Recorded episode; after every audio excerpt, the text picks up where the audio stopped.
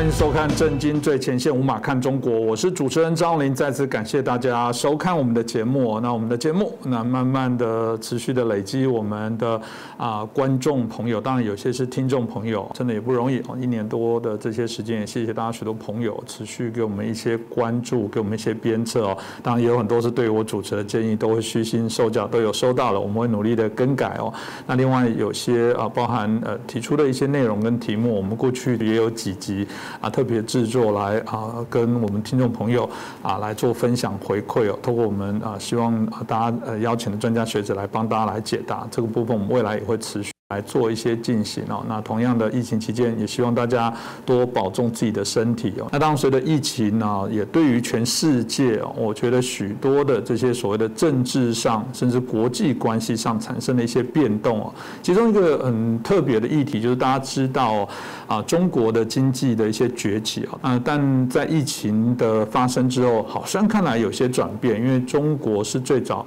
啊，号称是控制了。疫情，而且在最后呈现的这个经济成长数哦，啊，也同样是一个正成长啊，趁机会看起来哦，也超越了所谓的啊欧美的一些国家，所以中国就很自豪，认为他们有可能原来预期欧美经济的这些啊发展的差距哦，有可能因为疫情哦而缩短哦，那甚至有人说五年内就可以来超越美国，真的是如此吗？我想大家一定对这样的议题哦非常的好奇哦，那我想。呃，我们啊今天的节目可以好好的带领大家来做一下探讨。那我们很开心邀请到最适合来谈论这个题目的中国经济学家，也是旅美学者陈宏博士。陈老师你好。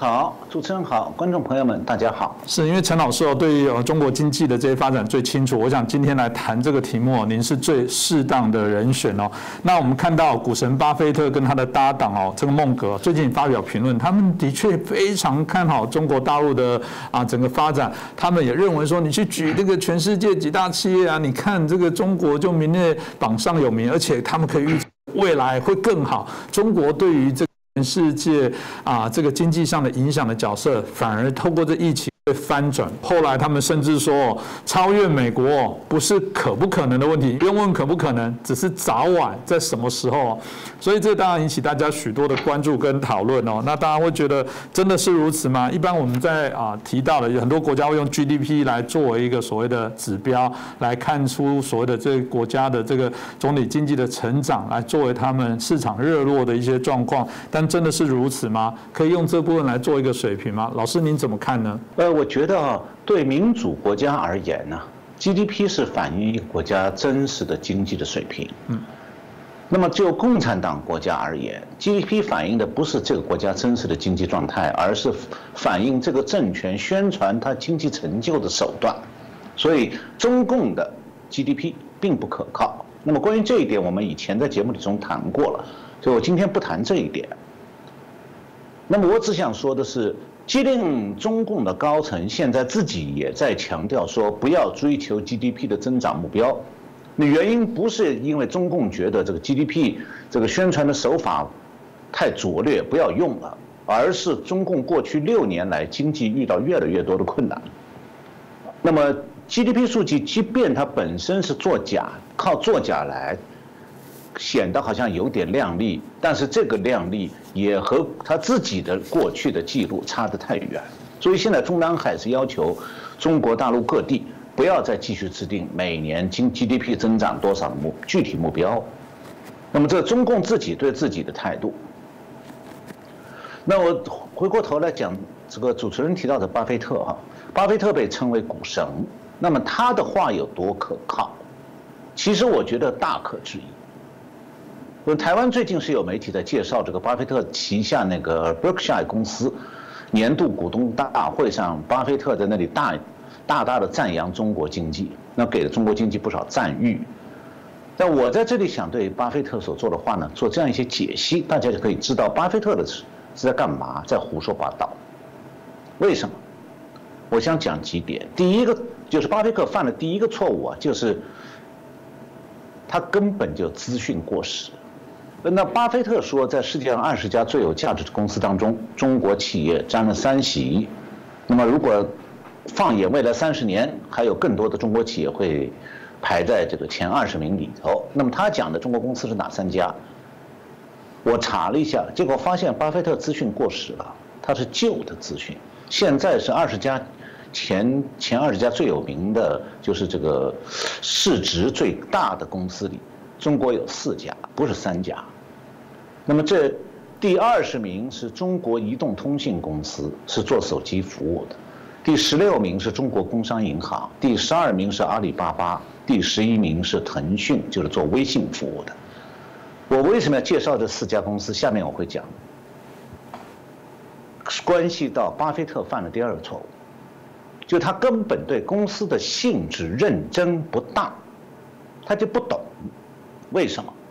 这二十家公司当中，中国以外的公司是包括美国的 Amazon 公司、微软公司、苹果公司、谷歌，还有巴菲特自己那个 Berkshire Hathaway 投资公司、脸书。，Axon 石油公司、Johnson 制药公司、那个摩根大通银行、P&G 消费品公司，大家从中能不能看出点什么来？就是说，其实啊，这二十家市值最高的公司当中，韩国是一家，瑞士一家，中国四家，美国十四家。那美国的公司是中国的三倍多。那么更重要的是，这二十家公司当中。中国以外的公司全部都是私营公司，那么中国这四家公司当中有两家是国营大公司，那么中国移动原来是中国的邮政系统，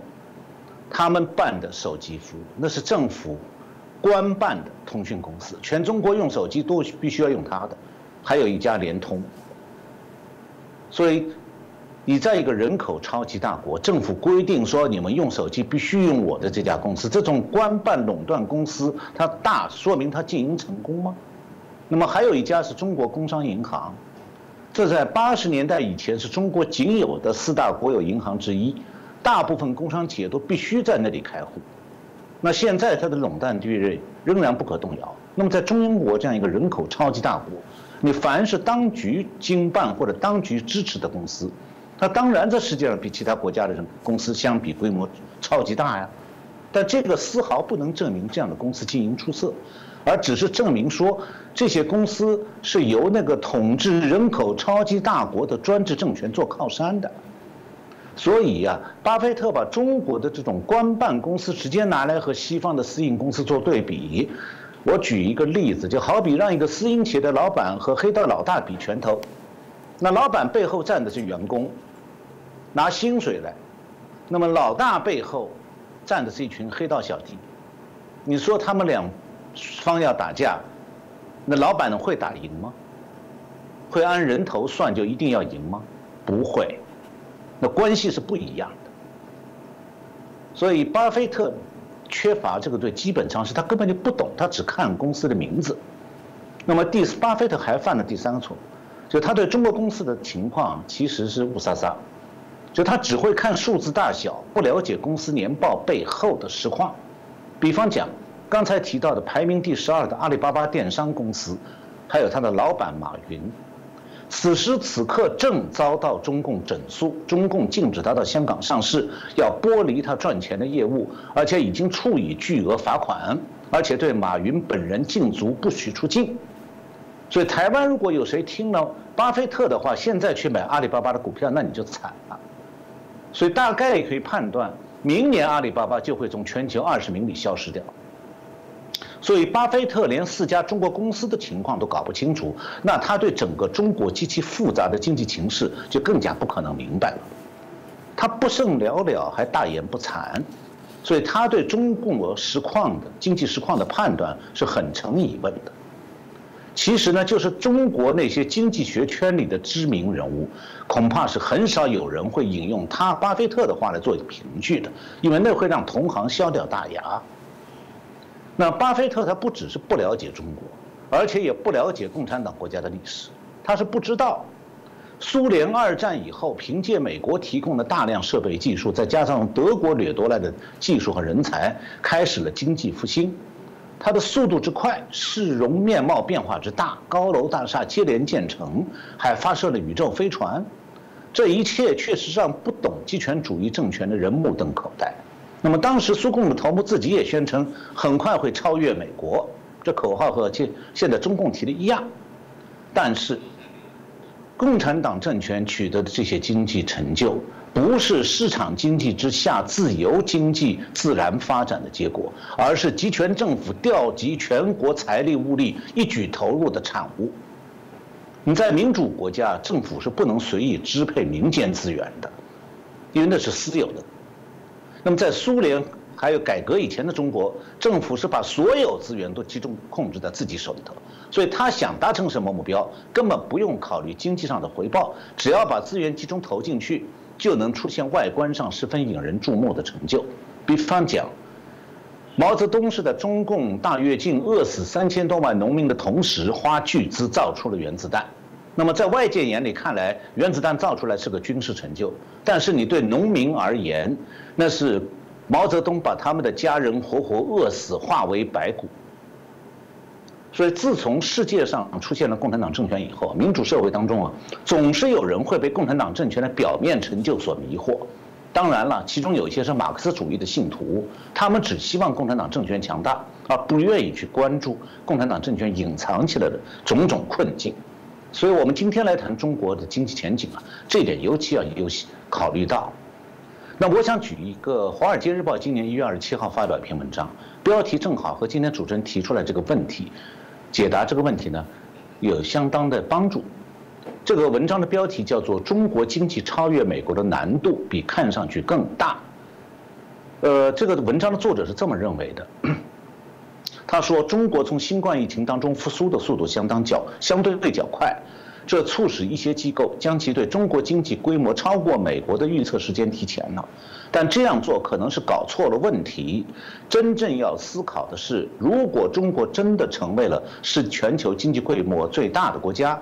可能难以长久保持在这个位置上。”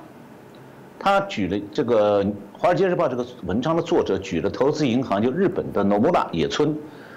野村的野村投资公司的研究人员最近提出来说，如果人民币进一步升值，并保持在一美一美元兑人民币六块左右的水平，那么到二零二六年，美国经济规模将被中国超越。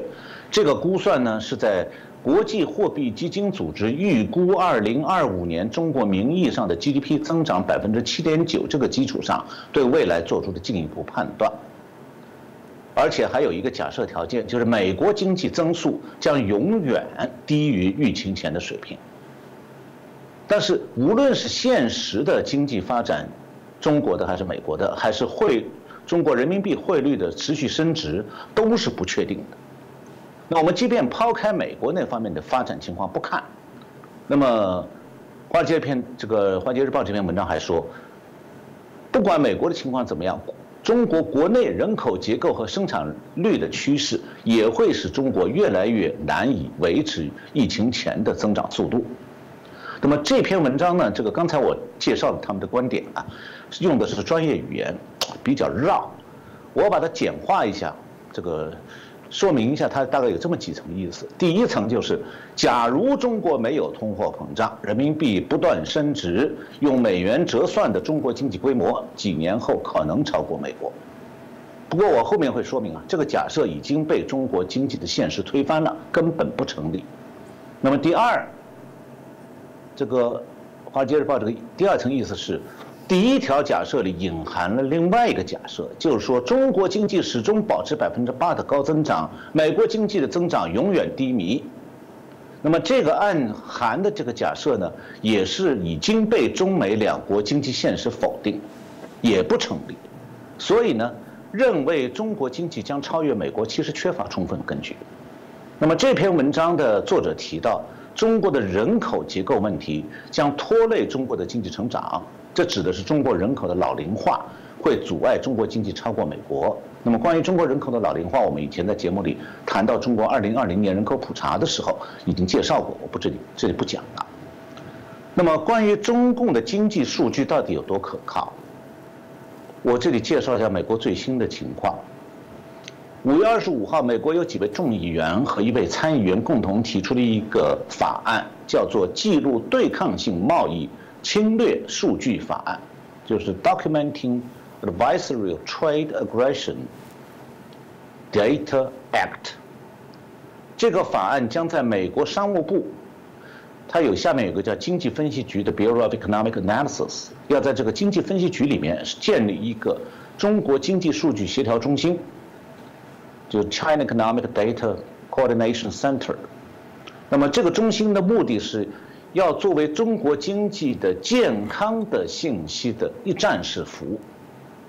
就是他要和把联邦机构还有私营部门获得的中国经济的资讯协调起来，收集在一起，整合了以后，为美国的企业和民众提供关于中国金融市场的数据。那么其中有一位这个提出这个议案的议员呢，表示说，这个以美国为首的国际体系的核心是公平和自由的全球市场。那么中共已经证明他们不能被信任。因为他们一直在寻求破坏自由世界，中共释放的经济数据是不可靠的，是被操纵的，伤害了美国的投资者和日常商业业主，所以美国需要有自己的关于中国经济数据的中心，而不能采用中国的经济数据。那么这一点实际上间接回答了巴菲特的问题，那个说法，就是他用的是不应该被信任的数据。所以他的说法毫无道理，胡说八道。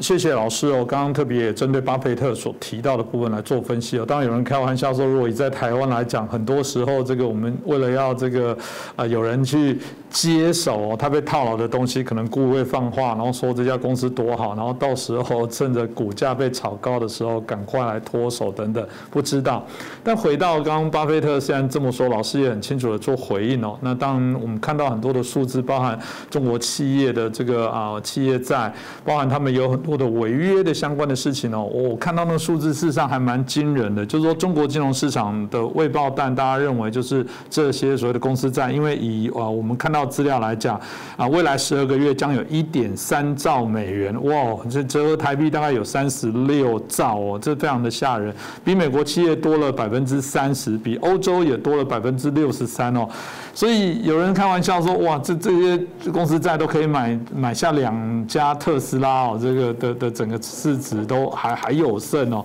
所以老师您应该怎么样来看待中国经济的状况？因为刚刚您直接破解了啊，这个我们刚刚讲巴菲特的一个看法，但但中国到底未来整个经济的发展的状况趋势，您怎么看呢？呃，关于这一点呢，这个我想讲一下我自己的看法。嗯，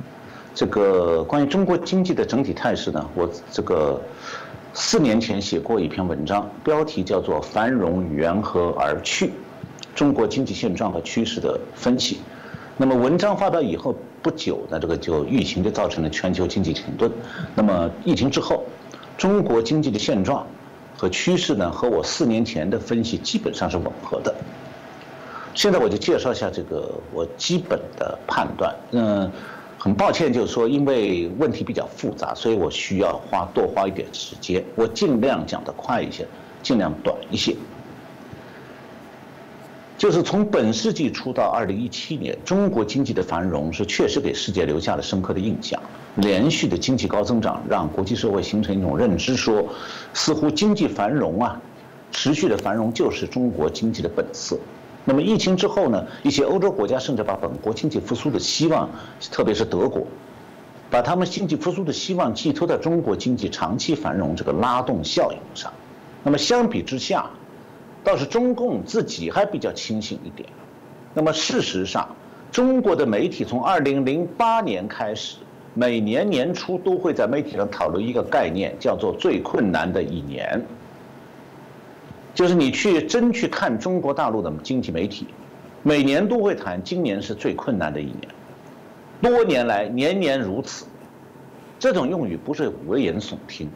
它反映的是中国经济的部分的真实情况。但是呢，国际社会低估了其中的奥秘，或者说忽视了其中的问题。那么从二零一五年开始，中国政府就已经宣布说，中国今后经济的增长率会低于百分之八，并且说，这个他为了给自己这个这个保持脸面，说经济增长以后长期会放缓，这种是中国经济的新常态。那么，中国经济成长率下降是景气循环的正常现象，还是经济长期趋势的转折点。那么对这个，这个国际社会有各种各样的争论。那我的看法是说呢，过去二十年中国经济的繁荣啊，主要是由两个景气造成的，一个是出口景气，一个是土木工程景气。那么只有了解这两个景气的由来，才能够理解说为什么在今天的中国经济繁荣不再是常态，而经济困难反而成了新常态。也就是说，中国过去二十年里出口景气和土木工程景气的形成和消失。是理解未来中国经济困境的钥匙。呃，这样现在就要回到一九九七年去，因为一九九七年是中国为加入经济全球化而努力的一年。那一年，中国放弃了对国有企业的保护和依赖，开始了大大陆叫国企改制，其实就是中小国有企业的全面私有化和大型国有企业的上市，也就是部分的私有化。那么，国企的私有化为中国的经济市场化奠定了基础。那么，经济市场化又为加入世界贸易组织 WTO 铺平了道路。那么，终于，中国二零零一年加入了 WTO。那么，伴随着引进外资高潮，为中国创造了第一个十年繁荣。所以，从二零零二年到二零十一一年这十年间，中国经济始终保持每年百分之九以上的增长。这段时期间，出口是每年百分之二十五以上的增长速度。所以，出口成为带动整个经济成长的火车头。可以说，中国加入 WTO 之后的经济繁荣，主要就是靠出口景气。那么，对比中国大陆从1978年开始经济改革，一直到9 1993年，每年出口只有数百亿美金，所以它这个出口对经济成长推推动力是不大的。那么，随着港台企业在大陆建立越来越多的出口加工型企业，二零零零年中国的出口达到两千四百九十二亿美元。那么，真正推动中国进入出口景气的，主要是来自发达国家的投资。那么，这些国家的这个直接投资，就直接帮助中国提升了国际市场的开发能力和生产技术开发能力，使中国的出口产品品种呢延伸到制造业的各个领域。那么，二零一三年时候，中国的出口额已经达到二这个两万两千亿美金，差不多是二零零零年的九倍。那么，在出口景气期时期啊，外国公司几乎对中国所有有利可图的产业都做了试探，从各种消费品到汽车，从能源产业到机械设备制造，从房地产业到金融业，几乎没有剩下什么外资没有开垦的处女地了。那么，中国是在加入刚才讲，在加入 WTO 世界贸易组织之后，迎来了出口景气的辉煌岁月。那么，从2003年到2007年，出口连续每年高于百分之二十五的速度增长，一些年份的增出口的成长曾经达到百分之三十五。那么，这里可以提出一个问题：中国能不能够出口连续几十年都保持百分之二十五以上增长率吗？显然不可能。为什么？我们从常识来判断。人口规模小的国家，你出口数额小，在国际市场上影响是微乎其微，所以你可以这样做，长期保持贸易顺差。但对中国这样的人口超级大国来说，国际市场显得太小了，因为中国的劳动力占全球就业人口百分之二十六，四分之一多。你现在就是全世界所有工业化国家都停止出口，把市场全部让给中国，中国的出口景气也不可能以每年百分之二十五的速度也再持续下去。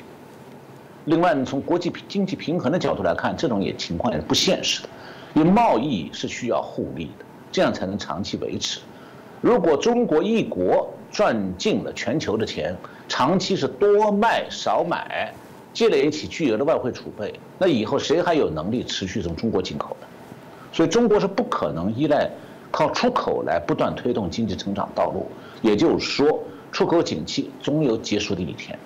这是从道理上讲。那么事实上，中国的出口景气也就是持续了十年不到，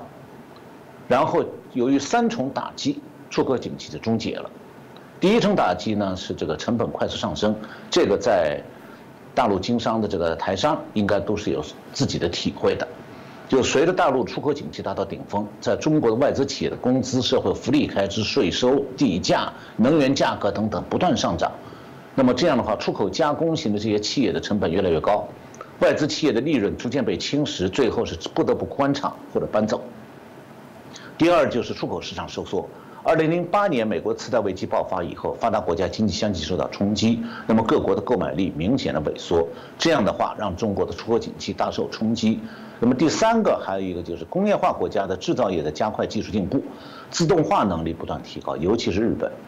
竞争力也在增强。那么其他发展中国家也纷纷的在引进外资，这个走中国这种出口加工出口的发展模式，所以中国产品的国外市场。面临越来越大的挑战。那么，中国这个世界工厂是曾经因为大量廉价生产服装、鞋类、电玩具、电子消费品等等，让发达国家消费者受惠。但中国的制造业是大而不强，自主创新能力很弱，产品档次低，这也是它的致命弱点。所以，这三重压力，我刚才提到的，这个成本快速上升、出口市场萎缩和这个竞争的其他国家的企业。不断增加，这三重压力都不是对中国出口景气的暂时性的冲击，也不是周期性现象，而是会长期存在而迫使中国出口景气收缩的一些重要的因素。那么，外资企业从中国撤资是从二零零六年开始的，先是广东省来自香港、台湾的制造鞋类、玩具、服装的企业关厂，然后很多生产冰箱、洗衣机、空调、彩电还有小家电的企业。外资企业也黯然地从中国大陆撤离，然后呢，外资撤离浪潮又进一步蔓延到长江三角洲这个电子高科技外资企业集中的地带。到二零一五年，一些制造手机和其他电子产品的大型外资企业相继关厂。那么，台湾、香港、韩国、日本等撤离中国的企业是纷纷转移到成本更低的国家，比方讲东南亚的国家和印度。那么，不少美国的企业呢就看好墨西哥的制造业新区。那么，越来越多的外资企业撤离中国以后呢，中国的出口景气从2012年开始逐步衰退，到2016年，出口当年下降百分之七点七，从中国经济从此彻底告别出口景气了。那么当时，中国经济并没有整体垮下来，原因在哪里？因为中国政府决定采取强力的经济措刺激措施，主要是推动基础设施投资建设和房地产工开发。那么由此就带动出来一轮叫做土木工程景气，就是说由各地各地的地方政府啊扮演城市开发计划的制定者和开发商的这种双重角色，就地方政府一方面把市区里面居民的旧宅拆掉，翻建成高档办公楼、商业区或者豪华住宅；二是第二呢是通过道路、机场、公共设施，包括地铁，就台湾叫捷运。这些市政建设来大量建设城市郊区的住宅小区。第三是，地方政府通过银行，也通过地方政府自己发债，为这些建筑项目融资。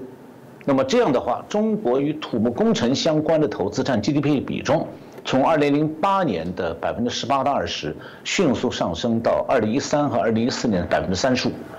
那么2014年呢，房地产投资占 GDP 的比重就达到百分之二十一。那么，中国这种土木工程投资的反常暴涨，如果持续多年，是一定会形成房地产泡沫。所以，虽然呢，土木工程这个景气啊，它支撑了中国经济的八年经济繁荣，就是出口景气结束了，这个土木工程景气替代它了，但同时，房地产泡沫也悄悄地形成了。那么，日本的平成经济泡沫时期。房地产投资占 GDP 的比重不过是百分之九，美国次贷危机爆发时候，这个比例就房地产占 GDP 的比例是百分之六。那么中国是什么呢？中国的房地产工程的投资占 GDP 的比例大概是日本泡沫平成泡沫破灭之前的一倍，是美国2008年次贷危机时房地产规模投资的三倍。那么短短十年里头，中国是。把这个土木工程变成了中国经济的领头产业，它带动几十个上下产、上下游产业的繁荣。那么在土木工程景气最高潮的时候，中国三年消耗的水泥比美国整个二十世纪消耗的水泥还要多。然后中国的粗钢生产能力，二零零八年是六点六亿吨，占世界粗钢产量百分之四十九。那么到二零一四年底，从六点六亿吨上升到十一点六亿吨，占世界粗钢产量百分之六十九。所以出口景气衰退之后，中国这个正当局制造的这个土木工程景气，它既带动了上游和下游产业的过度膨胀，也埋下了一旦景气衰退就会随时暴露出来的这个制造业和采掘业严重的产能过剩。那么，与此同时，就土木工程景气这个阶段里头，同时出现的是房地产价格快速上涨。那么和二零零八年相比，二零一三年全中国的住房平均销售价格上涨百分之六十四，以后还继续上涨。那么住宅价格最贵的北京、上海和深圳，二零零七年的平均房价大概是每平米一万人民币。那么这几年这几个城市平均房价比二零零七年已经涨到每平米大概六万，甚至有十万的。那么相当于普通人家庭年收入的四十多倍。因此的结果就是，工薪阶层已经买不起房。能买得起的多很大一部分人是专门炒房的投资投机家、投机客。那么房地产业的不断膨胀，就代表着房地产的这种泡沫化，房地产资产的泡沫化。一个特征就是，很多投资者购了买了房子以后，不是要住的，他要让房子空在那里，等着房产升值以后再卖掉，啊赚钱。那么在一般发达国家呢，这个住宅的空置率通常是在百分之五到百分之十之间，再多了，建筑公司就要垮台了。那么二零一二年北京就有三百八十一万套空置住宅，空置率达到百分之三十。二零一五年中国所有城市的住宅空置率平均达到百分之二十二到百分之二十六，这是全部城所有城市啊。所以你要了解中国房地产泡沫的严重程度，你就需要了解中国城乡居民他的住房的拥有状况到底怎么样。那么，二零一五年中国的调查情况是，中国农村家庭百分之九十三都有住房，城镇呢有户籍的家庭，户均人口三个人，户均拥有一点二套住房，其中百分之六十九家庭呢是一套，一套房子，百分之十五家庭有两套，百分之三点六的家庭。拥有三套以上，还有百分之十二点四的家庭租房住，那么是属于这个百分之十二点四的家庭属于这个没有购买能力的低收入家庭，所以也就是说，城市居民的住房需求已经基本上满足了，就是从现在起，中国完全停止土木工程，那么中国也不会出现住宅短缺，但是中国还有这个。已经建成或正在施工的上亿套住宅，所以中国这个房地产泡沫的全景图是这样的：就中国有两点五亿城镇家庭，有四亿套住宅，供给比需求大百分之六十。那很明显的，当房地产泡沫膨胀到这种程度的时候，土木工程景气应该已经走到头了。那么中国呢，是在短期内发动这个全国范围的大规模土木工程建设，所以大中型城市的这个现代化，城市现代化，呃，让城市景观有很大的改善。特别是像北京、上海这些特大的城市的这个富丽堂皇啊，远远超过像纽约呀、大阪啊、芝加哥呀、洛杉矶这些世界著名的老城市。那么在外国人看来，这一切似乎都象征着中国经济持续不断在繁荣，但外国人不了解的是。中国的城市建设，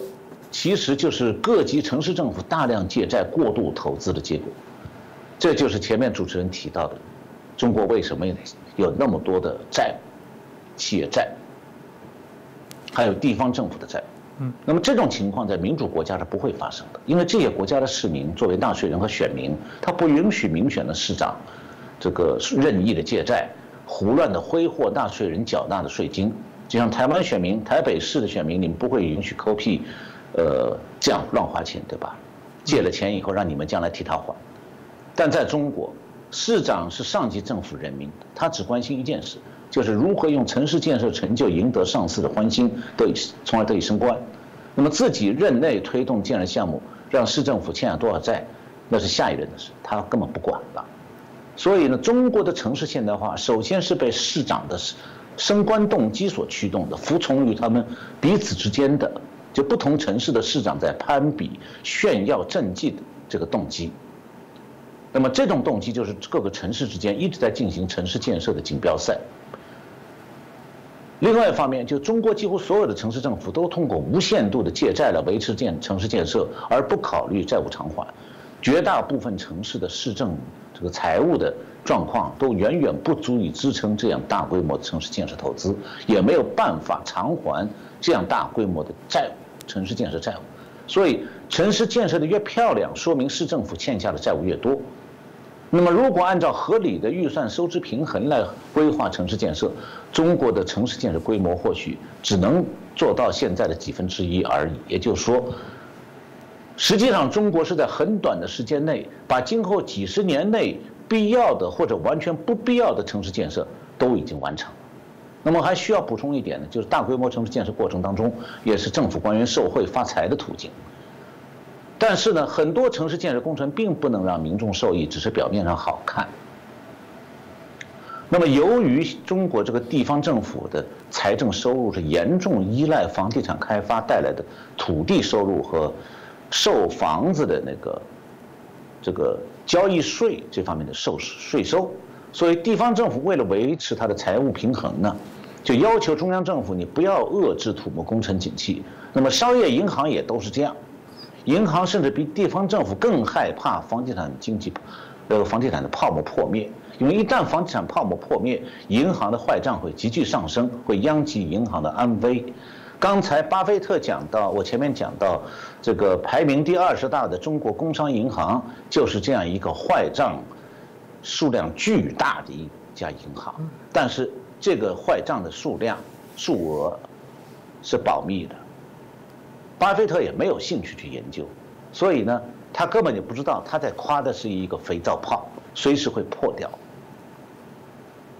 所以中国的银行都是在强调说要金融稳定，要求中央政府不要对房地产泡沫关闸断水。那么结果就是，尽管中国的房地产泡沫非常脆弱了，但各级政府现在是小心翼翼地捧着这个泡沫，像个肥皂泡一样护着它。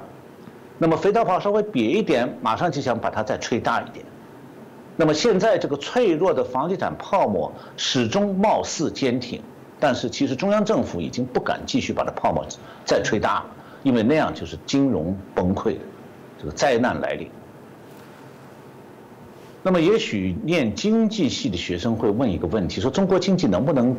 呃，不能靠出口扩张或者这个投资快速膨胀来保持繁荣？那中国人口多，靠十几亿居民消费力来实现经济繁荣，行不行啊？实际上也不可能。那么，首先就是因为人口老龄化之下，中国的人城市老龄人口是消费是十分有限的。那么，农村有几亿老龄人口是没有医保、没有社保，消费当然就更少。再一个，其次就是很多行业因为不景气，现在大量裁员，留下的员工也减薪，所以就业劳动力的平均收入现在是在下降的，不是上升的。再一个就是现在中国每年九百万大专毕业生。就业越来越难，能找到低薪工作都很不容易。现在已经有很多博士生跑到乡政府去求一个职，做一个职员。那么，中国还有一个奇特的现象，就是各个大学为了掩盖他们毕业生高失业率的真相，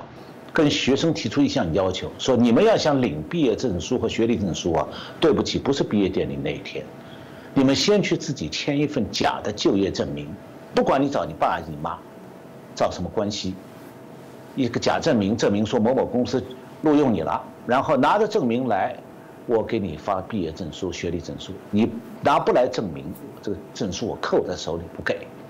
那么学校收到了这些假的就业证明以后呢，就向上面报告说，我们本校毕业生今年就业率百分之八十，其实呢百分之八十都是用假证明这个算出来的。这是大学毕业生的状态。最后还要谈一下，就是现在大陆年轻人在流行一种叫做平躺的生活方式，平就躺倒，平的躺在躺在地上的这种平躺，什么意思？就是躺倒了，不再努力了。他们生活方式是说不求职，不求偶，不结婚，靠父母退休金，做过最低档次的生活。这是一种在高失业率、低工资、前景暗淡的社会里的一种典型的厌世主义。实际上，中国的经济学界从2005年到2015年的十年当中，一直在讨论一个问题，就是中国国内需消费需求不足，始终找不出有效解决办法。现在他们这个问题已经不感兴趣了，因为这个话题这个话题现在也在中国媒体上消失了，因为谈空谈了十年毫无办法。那么中共呢，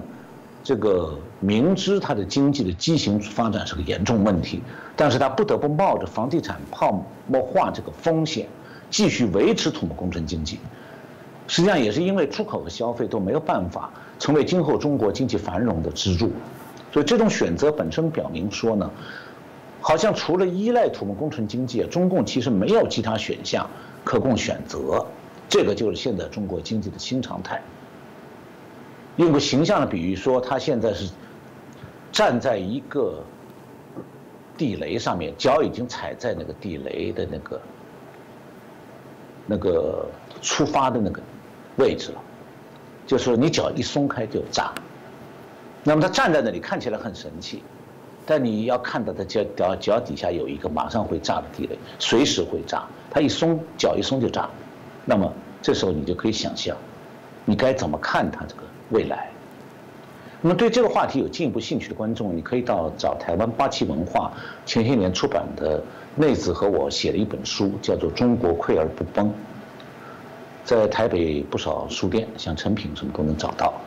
呃，看这个书呢，有些具体的细节，你们会有更进一步的了解。好，谢谢。是。谢谢我们小王老师哦，这个非常清楚，让我们看到中国经济相对应的这个风险啊。其实刚刚有提到那个房地产的部分，我倒蛮惊讶，哇，占整个 GDP 二十亿左右是非常吓人。所以中国经济显然就是拼命的做土木的工程哦，这种也可能是另外一种扩大内需的一些方式。老实讲啊，许多国家可能都有用这样的方法，只是说用在中国这样的方式会不会后续产生什么样的一些问题哦？可能大家会很好奇，特别是我觉得习近平，我记得他也谈到要谈到这个绿色经济在二零二五。那他现在当然跟这个所谓拜登也在谈到这个啊，针对有关全球暖化的部分在减碳。其实如果以刚刚这样子拼命在建设，然后老师又说的这个耗用了全世界大部分的这些水泥，我们都知道水泥业就是高耗水、高耗能，然后高排碳。听起来，这个部分跟整个中国经济的这些发展，或者是习近平的口号，不是一个看起来很冲突的部分吗？老师怎么看呢？呃，我觉得主持人讲的没错。就过去中国这个盲目推行基础设施投资、房地产建设，这个确实带动的就是钢铁工业、有色金属工业、建筑材料工业的扩张。那么，但是呢？中共的这个建设的效果是极其糟糕的。我举一个例子，中国的基础设设施投资当中，高铁占很大一部分。中共经常说：“你看我的高铁，全中国四通八达。”但是，二零二零年上半年，中国这个国家铁路集团有限公司，就中国所有的高铁都归它，归这个国家铁路用这个，这是个国有的大公司、大集团，原来的铁道部。这个铁国家铁路集团公司，二零二零年上半年整体净亏损九百五十五亿。那么从建设中共从建设高铁开始到现在，高铁亏损超过四万亿。这四万亿怎么办？挂在银行账上。所以是越高铁建的越多，越亏，越亏越大。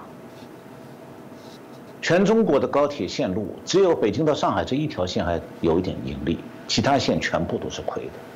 这种情况下，中共还在继续建高铁，这种事情只会在专制国家发生，不会发生在民主国家。那么，和钢铁工业相关的还有一个一件事情是可以供台湾的观众参考的。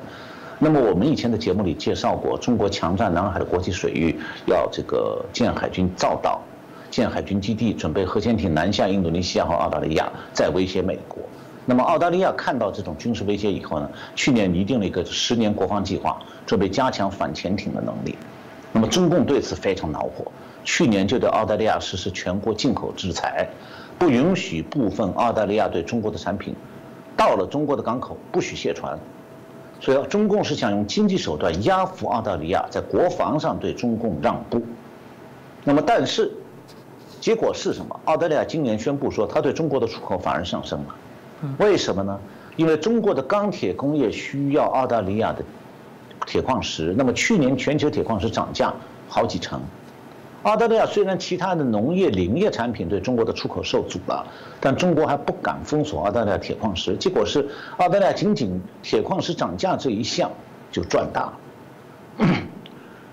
就像主持人刚才讲的，钢铁工业、有色金属工业、建筑材料工业都是高污染行业，粉尘排放和二氧化碳排放都很大。但是，我们不能把中共想成民主政权啊。中共是关心的是粉尘排放造成的雾霾，但他并不真正关心二氧化碳排放。那么创中共对创拜登的这个气候政策，基本上他现在是在虚与委蛇。他是不根本不在乎二氧化碳排放过多这件事。另外呢，我对二氧化碳排放这件事，还有地球暖化这个问题，我本身是。有一些和现在主流看法完全相反的看法的，就是欧美国家现在这个执行的气候政策本身存在重大弊端，就它科学上根本没有弄清楚到底地球温度是真的在上升啊，还是没有在上升。另外就是中这个各国在计算二氧化碳浓度的时候，只算排放不算植物的自然吸收量，所以与其说现在的气候政策啊。是具有可靠科学依据的东西，还不如说它是欧美国家左派当局政治正确方针的体现。所以我在这里想提醒台湾的观众注意一点，就是说，早在十五年前，地球暖化这个提法就已经在各国气候政策当中消失了。原因是那个说法毫无根据，是个骗局。Trump 在位的时候说过，它是骗局。也因此退出了巴黎气候协定。Trump 说的是对的。那么然后呢？小布什总统在位的时候用气候变化这个说法替代了地球暖化，但是他是换汤不换药。我没有时间讲这些，我只是告诉大家说，如果有兴趣，大家可以到大纪元网站上查我写的两篇文章，都分析了其中的具体问题。是，谢谢老师哦。刚刚特别针对整个中国经济后续延伸，他们整个呃大量的投入在这所谓的一个土木工程的部分哦。还有一个问题，我想也是大家会非常好奇的部分哦，因为我们看到人类历史上过去啊，荷兰的货币英镑，哪怕现在我们全球共用的一个非常重要的基准美元哦。那大家当然看到，我们今天在谈到这个中国的经济会不会来超越美国？虽然老师刚刚也分析了许多，看起来这个真的不是叫早晚，可能是连能不能的部分，这真的都已经是觉得应该是到这样的层次来谈才对。不过总还是有些人认为说，嗯，我们有一天这个人民币会取代美元，变成全世界共用非常重要采集的一些基准哦。那以后石油也用我们人民币来作为一个重要的一个计算。老师，你怎么看待这件事呢？这会不会是真的有可能，或者是呃，为什么会有人这么想？这个部分老师怎么看呢？呃，现在确实像主持人讲的，这个国际媒体和中共的媒体都在讨论人民币是不是能取代美元的地位。当然了，中共的央行行长是说这个问题不是最近的事儿，他没有这样说。我的看法是呢，这个说法整个是个伪命题，就是人民币。原因是人民币不是可以自由兑换的货币，它就不可能往行使美元那种国际通行的功能。我举个例子，上个世纪九十年代，我在中期的时候，我在俄罗斯调查私有化，那时候俄国的卢布货币，它的卢布贬值非常厉害，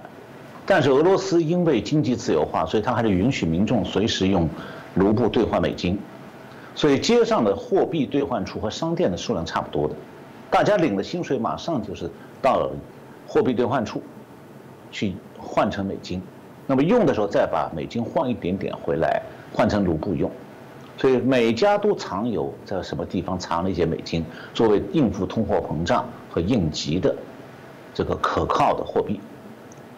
这是前共产党国家，因为它一旦改行了，这个苏联是前共产党国家，它一旦改行自由经济，本国货币要自由兑换外汇的。那么汇率天天在变，物价上涨，美金的价值不变，本国货币就得不断贬值。但是，苏联时代它是和中共一样实行金融管制的，本国货币是不许随意兑换外汇的。那么中国现在和前苏联一样，中国的民众想随时兑换美金，没有官方准许的特别用途，你就不要想自由兑换。民众是不能够把人民币随时兑换成可国际通用的美金的。所以，如果一个中国人在银行开，在中国银行开设一个美金存款账户，比方说他到美国来找到我，我给他五百美金，他拿回中国去存进银行，银行告诉他美元账户是吧？好，我们开。等到你取的时候，说我存了五百美金，我要取出来不可，那银行说对不起，只能给你人民币，美金没有了。原因是中国的外汇兑换是不自由的。那么中国的外汇储备数量很大，三万亿美金就是这样保住的。那么我可以假想象一下，如果中共哪一天宣布准许自由兑换美金了，那么很多人就会很自然会跑到银行去把存款拿出来，因为人民币贬值啊。把它换成美金，那要不了几天，中国外汇储备就用光了，那么自由兑换也就终止了。所以中共是不可能有自由兑换，一种不能自由兑换的货币，它怎么能成为国际通行货币？这是常识中的常识。所以，中共呢，其实不光是在控制的国内的兑换。外汇，而且在控制汇率。那么这种情况下，人民币的汇率完全是限制换汇和控制汇率的结果。那么对国际上的商业银行来讲，他们面对一个操纵汇率和控制换汇的中国政府，他几乎无能为力的。他没有办法把人民币当做一种可以自由兑换的货币来运用。那么最近呢，中共正好就在人民币对美金汇率上处在一种两难的境地。由于它国内的快速通货膨胀，今年多种就是今年前四个月，多种工业原料价格暴涨三成到六成。那么，这种原材料的暴涨，特别是有色金属和这其他一些这个基础原材料的价格，涨得非常的厉害，是百分之几十的上涨，几个月就涨百分之几十。那么连锁传递到各个行业，很多做出口的中小企业快撑不下去了。我看到有报道说，广东最近大批工小中小工业企业到观察，因为在这种局面下，他们这些企业没有办法在原材料一下一年还不到半年里头涨价百分之六十，这个企业没有办法经营了，因为出口价格是不可以让你这么涨的。那么，从政府货币当局角度来讲的话，他要想保住出口企业的生存，最好的办法是让人民币随着通货膨胀而大幅度贬值，对美元贬值。那么，但是中共还有另外一个完全相反的考量，就是说，他又希望又是像巴菲特这样的投资家到中国去购买中国利率比较高的国债，就是说，现在全世界的国债当中。只有中国的利率是美国啊其他国家好几倍，就中国在高价借钱。那么为了诱使这些巴菲特之流到中国去买中国的国债，等于借钱给中国政府，所以他就也希望那这一方面，还有一方面就他也希望说，这个如果人民币贬值的话，进口的原材料、燃料的价格也会暴涨，所以呢，他就想要保持人民币比较币值呢能够稳中有升。那么结果是什么呢？结果是汇率是控制住了。今年这个前几个月，去中国买国债的外资投资也不少，但是企业的处境艰难了。所以从这这个角度去看一下的话，中国中国经济就会发现说，中国中共啊对经济的管控是面临越来越多、越来越大的难题。在这种情势之下，还在继续奢谈人民币取代美金啊。有点白日做梦啊！我举一个世界银行去年六月对中国经济整体效率评估分析的例子啊。这份分析报告讲，中国经济的全要素生产率，这个是经济学的一个概念。二零零八年全球金融危机的时候，呃，这个二零零八年全球金金融危机发生前面的那个十年里头，中国经济全要素生产率的平均值是百分之二点八。那么，二零零九年到二零一八年这个十年，全要素生产率平均是百分之零点七。我估计现在差不多是零了，每况愈下。这种情况下，人民币取代不了美金。就是不管拜登当局的政策有多糟糕，人美元地位也不是很好可靠，但是中共的经济处境其实相当艰难，它自我维持下去就很不容易了。所以说，超越美国、取代美国，这个我恐怕中南海自己都不相信。是，谢谢我们今天这个陈小龙老师也清楚的跟我们谈到，到底大家在好奇的部分是中国能不能快速的在五年之内哦，或者是早晚的问题啊，整个经济，整个在所谓的在世界领导主导的机会，哪怕是啊人民币对世界的主导来讲啊，变成是啊取代或者是超越，显然从老师刚刚分析提供的这些资讯跟资料来讲，嗯，没有那么容易哦。我还是觉得国家要走的啊久，不是走得快。快，它就是要正道的治理，在整个中共体制底下，我们可以看到老师刚刚提到的数据，就是说不是一个正道的方式在取得全球领先，它不会被国际尊重。如果我觉得中国的人民还认为这样子当做是一个非常骄傲的部分，我觉得是一个非常可惜的事情。其实许多的朋友在台湾的朋友都一样，台湾哦，老实讲，台湾在看中国的美食节目，在看中国的旅游节目是非常喜欢的，在这时候。是没有所谓的统独的，就真的纯粹的欣赏那样的美好单纯，但很可惜就被一个不良善的政府所主导之下，包含在经济的发展，包含我们都担心这样子啊，这个领先全球经济的这个背后目的到底是什么？我觉得我们大家都会担忧了。那我想今天很谢谢我们陈小龙老师哦，啊，就非常清楚的跟我们来做一些剖析。我们希望未来有关中国的一些经济议题，都可以请老师再多分享介绍。再次感谢我们陈小龙博士，谢谢老老师。嗯，谢谢主持人，谢谢各位观众朋友们收看。